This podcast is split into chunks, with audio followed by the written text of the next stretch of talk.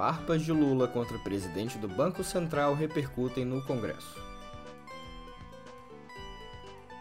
Michelle Bolsonaro nega ter matado carpas do Alvorada e põe culpa no P T. Êxodo de garimpeiros tem longas caminhadas e detenções pelas autoridades policiais.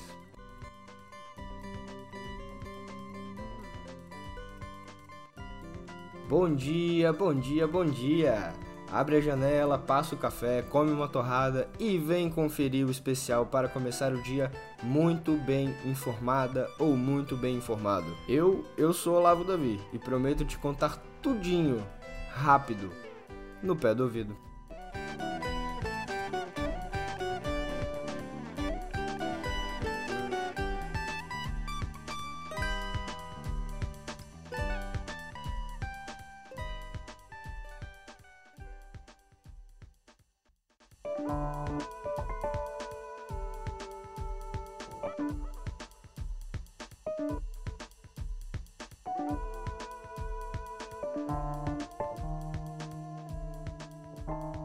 E a gente começa, é claro, falando da queda de braço entre Luiz Inácio e o presidente do Banco Central, Roberto Campos Neto, que deve chegar ao Congresso Nacional. Quer dizer, por queda de braço eu me refiro às falas de Lula sobre a atuação de Campos Neto à frente da autoridade financeira do país. E é justamente por não termos qualquer declaração, qualquer palavra do homem do cofre, por assim dizer, que a base governista no parlamento quer ouvi-lo. Após alinhar as ações em reunião com o presidente Lula na quarta, ontem, os congressistas devem convocar Campos Neto a dar explicações no Congresso acerca de suas concepções e das ações do Banco Central Brasileiro, que, por exemplo, mantém a taxa de juros num patamar superior a treze por cento há alguns meses. Roberto Campos Neto é o primeiro presidente do Banco Central com mandato fixo e intercalado ao da presidência da República.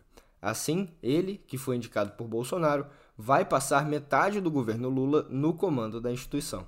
E isso, vale lembrar, se dá porque em fevereiro de dois mil e vinte e um foi aprovada a Lei de Independência do Banco Central, que fixa os mandatos e blinda a instituição das mudanças no Palácio do Planalto.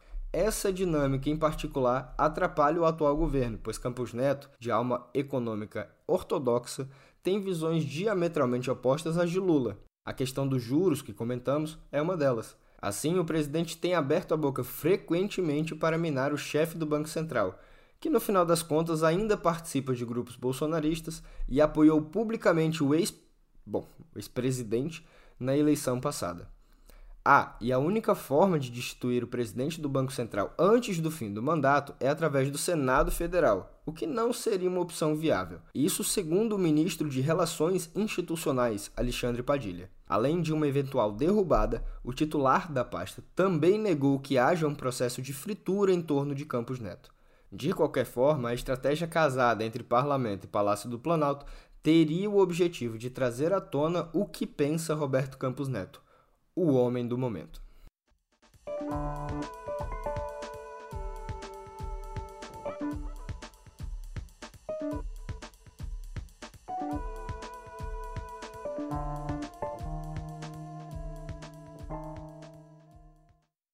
Chama o Mireles agora.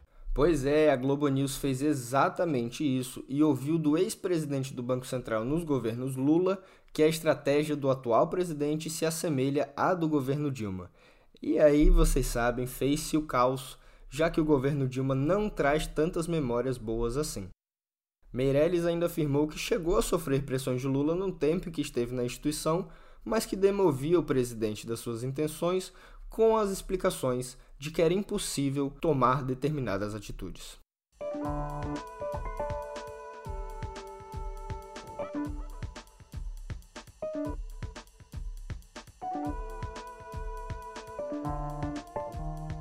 É, calma aí que esse assunto não pode ser encerrado sem que eu traga um recado do nosso editor-chefe, o Pedro Dória. Vai lá, Pedro. Olá, sou Pedro Dória, editor do B E I O. O Banco Central é o vilão da vez. Agora vem cá, o que quer Lula? O B C é independente. Xingar o seu presidente não vai fazer os juros caírem. Xingar o mercado financeiro também não vai fazer com que as pessoas que operam nele mudem. Telado nesse debate é fácil, mas, mas o que pouca gente está se perguntando é o seguinte. O que quer Lula? Qual o objetivo dele? O ponto de partida já está no YouTube do Meio.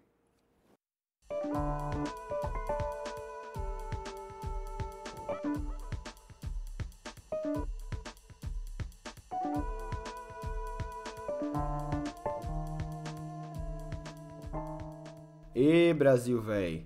Em entrevista ao U O L nesta quarta-feira, o ministro Flávio Dino, da Justiça, avaliou que o ex-presidente, atual turista e gigolô de palestrinha Jair Bolsonaro colocou a si mesmo nas investigações dos ataques terroristas de oito de janeiro. Segundo o titular da Justiça e Segurança Pública, atos e declarações do ex, bom, ex-presidente, indicam para uma participação dele na incitação da turba. Além disso, Dino considera que, pela gravidade do episódio, o ex-presidente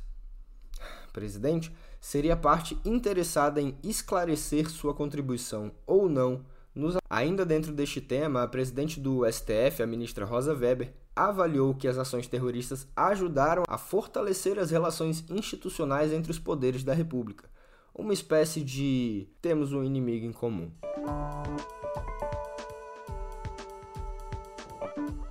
E atenção que tem mais um recadinho, mas esse eu mesmo dou. Já está em nosso canal do YouTube Conversas com o Meio, no qual Pedro Dória recebe o professor de Direito da U S P, Rafael Maffei, para discutir as atuações nos atos antidemocráticos de Alexandre de Moraes, do S T F e de toda a institucionalidade brasileira. Vale muito a pena conferir.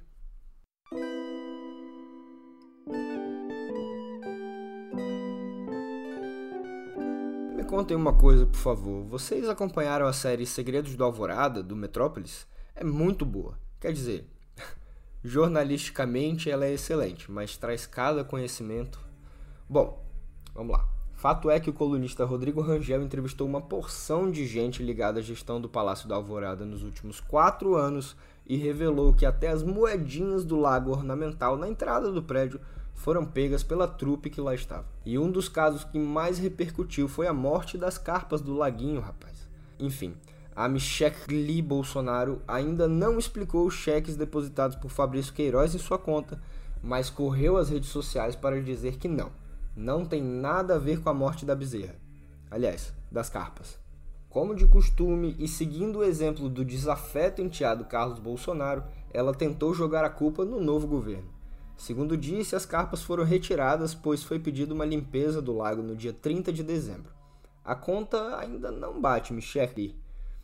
Cadê as carpas? Conforme Michelle, foram mortas em dez de janeiro. Como ela sabe disso? Ninguém sabe. Já diziam os antigos, passarinho que anda com morcego.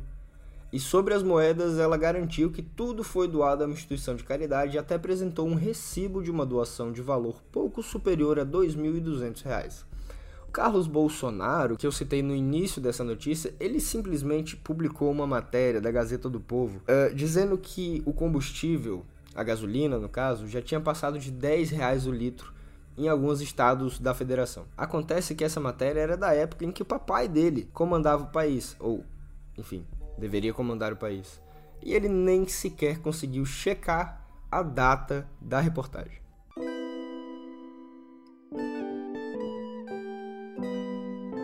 Bom, vamos falar de governo, porque a resposta mais aguda do governo federal à crise humanitária vivida na terra indígena Yanomami teve início nesta semana. Agora as ações se focam em retirar garimpeiros do território protegido pela Constituição Federal, seja por meio da força bruta, queimando aeronaves e tratores, ou por meio de bloqueios. Esta última tática visa desabastecer o garimpo de mantimentos como combustíveis, alimentos e materiais de comunicação. O vídeo do momento da abordagem a uma canoa com garimpeiros ilegais mostra agentes da Força Nacional e do Ibama conduzindo detidos a uma margem do rio Uraricoera. Na terça, cem agentes da Força Nacional desembarcaram em Boa Vista, capital roraimense, para garantir a segurança das equipes de saúde que atuam na terra indígena. E com o Estado brasileiro finalmente atento à questão Yanomami, alguns garimpeiros que não conseguem fugir pelo ar tentam deixar o local a pé. Eles andam durante dias por rios e matas fechadas, municiados apenas de redes de dormir, algumas malas e galões que servem tanto para carregar mantimentos quanto de boia nos momentos em que eles têm que atravessar alguns cursos d'água.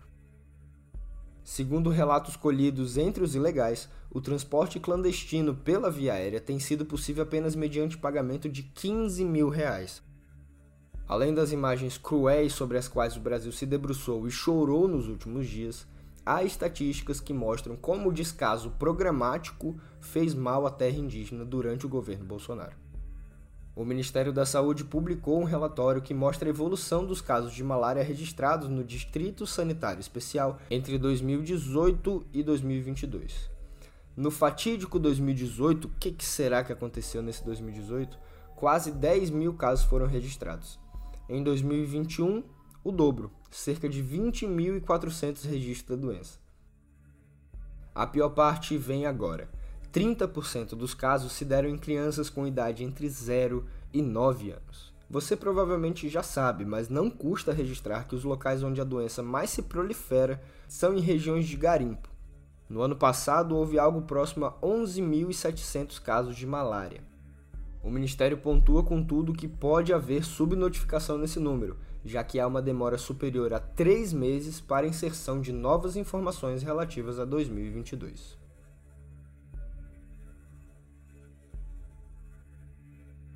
Infelizmente, a gente continua falando de uma situação inimaginável porque mais de doze mil pessoas morreram após os terremotos que atingiram a Turquia e a Síria na segunda-feira.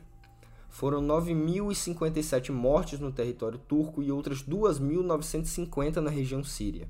Segundo o governo da Turquia, cerca de treze milhões e meio de pessoas foram afetadas com os abalos em uma área de aproximadamente quatrocentos e cinquenta quilômetros. Na Síria, há registros de mortes a duzentos e cinquenta quilômetros do epicentro do terremoto. Imagens de satélite mostram o antes e o depois dos terremotos em cidades turcas, e você pode conferi-las na nossa newsletter. Em meio aos escombros, luz. Circulam pelas redes sociais imagens da tragédia que podem soar como um sinal de esperança para os que ainda buscam pessoas em meio aos destroços. Em um vídeo, uma menina de sete anos protege seu irmão enquanto aguardam pelo resgate, que ocorreu com sucesso, felizmente, dezessete horas depois do soterramento. Em outro registro, um menino aparece recebendo água dos socorristas em uma tampinha de garrafa. Ele parece se alegrar com a ajuda recebida enquanto aguarda a retirada dos destroços sobre si.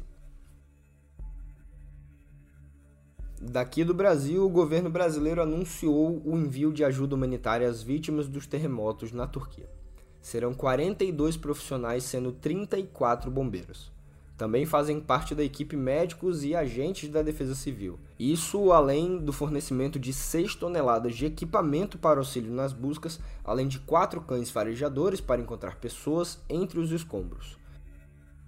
O Ministério da Saúde, por sua vez, vai doar três kits calamidade, por assim dizer, cada um contendo duzentos e cinquenta quilos de medicamentos e itens de emergência. E fica nossa solidariedade ao povo sírio e ao povo turco, com os quais, inclusive, eu tenho ligações ancestrais.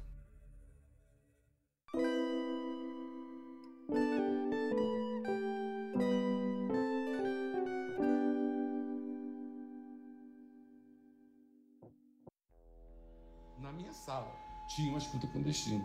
É nessa parede aqui que estava embutido todo equipamento de escuta. Tá vendo?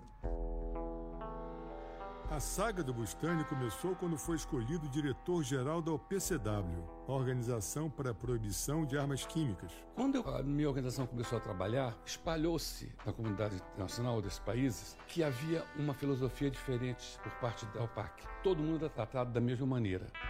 É nesse momento que as relações com os americanos... Os atentados terroristas em onze de setembro de dois mil e um nos Estados Unidos trouxeram grandes transformações, e não só na grade da T V Globinho, e isso eu lembro bem porque, além do choque, eu não pude ver meu episódio de Dragon Ball Z. Tá, brincadeiras à parte, porque o assunto é sério, o que aquele Olavinho de sete anos não imaginava é que numa caça às bruxas meio maluca, meio caduca, o governo norte-americano, à época liderado por George W. Bush, invadiria um país em busca de petróleo, opa, em busca de vingança. Só que falar assim de forma crua não convenceria ninguém. Era preciso de um motivo nobre, engrandecedor, para justificar uma violação territorial deste porte, ou daquele porte. Foi então que veio o papo de armas de destruição em massa, arma química e até arma nuclear. todo o mundo ficou em choque. Fato é que, além de não ter nada a ver com a queda das Torres Gêmeas, muito menos, por exemplo, que o próprio passado norte-americano, o Iraque também não tinha as tais armas. Era tudo mentira. Tudo o que aconteceu por lá foi mais uma guerra numa região varada por conflitos, a derrubada de um presidente, um ditador, é bem verdade, e a desestabilização geopolítica do mundo árabe, que já não é dos mais estáveis. E era tudo mentira. Só um homem teve coragem de denunciar isso, e a história deste brasileiro orgulho da nação virou filme. Estreia hoje o documentário Sinfonia de um Homem Comum, que conta a saga do diplomata José Maurício Bustani, que à época da invasão presidia a Organização para a Proibição de Armas Químicas, um grupo global com um objetivo bem claro já no nome. Pressionada, a instituição o demoveu da presidência. Pressionada, claro, pela, pela Águia da Liberdade. O filme é dirigido por José Joffre e já está nas telas de cinema. Confira a lista, inclusive, na nossa newsletter.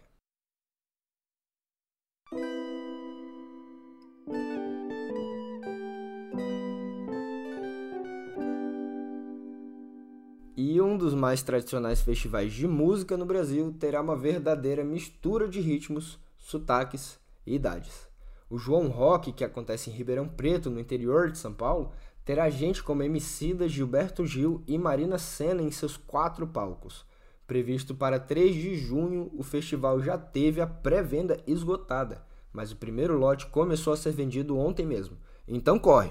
Os valores vão de duzentos e dez reais a novecentos e quarenta reais. São mais de trinta atrações confirmadas para o evento.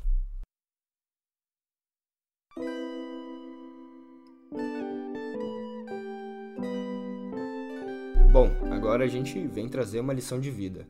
Tudo, mas tudo mesmo, tem um lado bom e um lado ruim.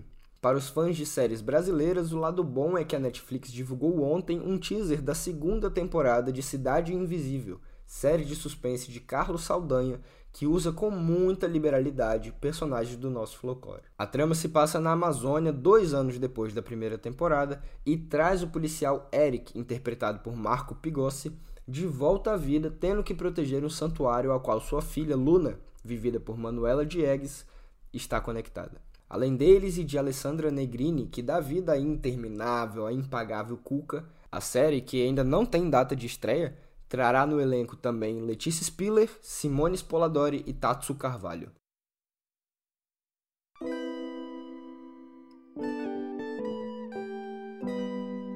A má notícia é que a Globoplay cancelou sua série sobrenatural Desalma. Isso tudo embora os roteiros da terceira temporada já tivessem sido entregues por Ana Paula Maia. A informação é de Patrícia Kogut, a colunista de O Globo. Estrelada por Maria Ribeiro, Cássia Kiss e Cláudia Abreu, Desalma leva elementos sombrios do folclore polonês para uma cidade do interior no sul do Brasil. Ou seja, a Cássia quis, mas a Globo não quis. Acontece.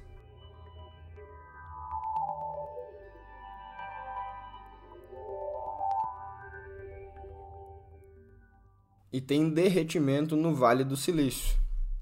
As ações da Alphabet, controladora do Google, perderam mais de cem bilhões de dólares em valor de mercado depois que o anúncio de seu chatbot de inteligência artificial, o Bard, ou Bard, mostrou informações imprecisas. A gigante da tecnologia postou um pequeno vídeo GIF, ou GIF, do Bard no Twitter com a ferramenta respondendo a pergunta sobre o telescópio James Webb, e uma das respostas não foi correta.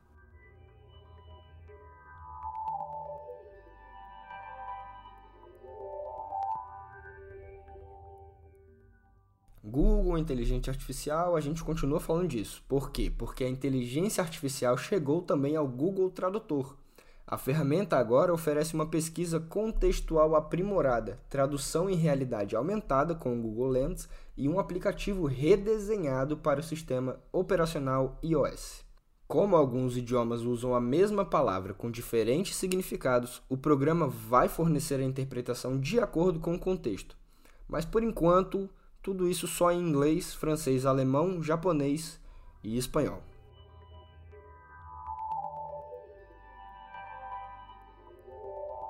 A gente fecha a aba do Google e abre o Twitter, porque o Twitter Blue, o novo plano pago da plataforma, chegou ao Brasil.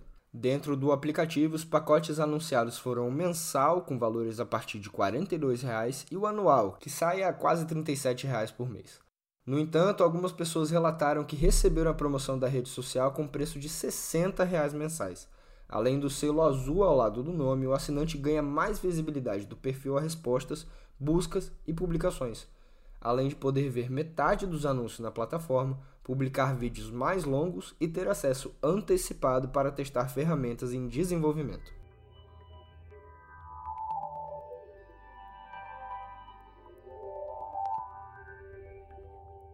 Falando nisso, o C E O do Twitter, Elon Musk, prometeu ainda neste trimestre recursos de formatação, como negrito, sublinhado e tamanho da fonte, ou seja, o Twitter está virando um grande Orkut pago.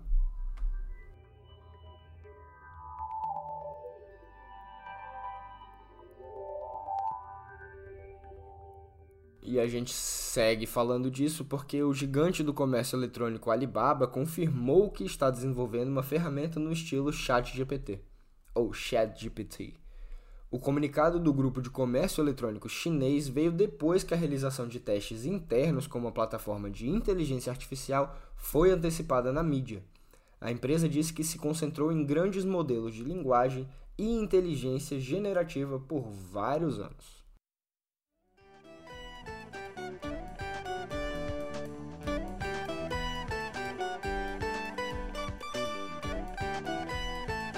Deixa eu fazer um jabazinho aqui. Por que que ao invés de assinar o Twitter Blue, você não se torna um assinante premium do canal Meio? Custa menos de dez reais por mês e te garante acesso a muito mais informação de qualidade, coisa que o Twitter tem pecado um pouco. E apenas para deixar registrado, eu recomendei o especial do Metrópolis sobre o Alvorada, mas também vale muito a pena a leitura na Agência Pública, que publicou ontem uma série de reportagens com as atas escondidas a sete palmos, ou, ou melhor... sete chaves sobre a gestão da pandemia no governo Bolsonaro. Gestão da pandemia? Governo?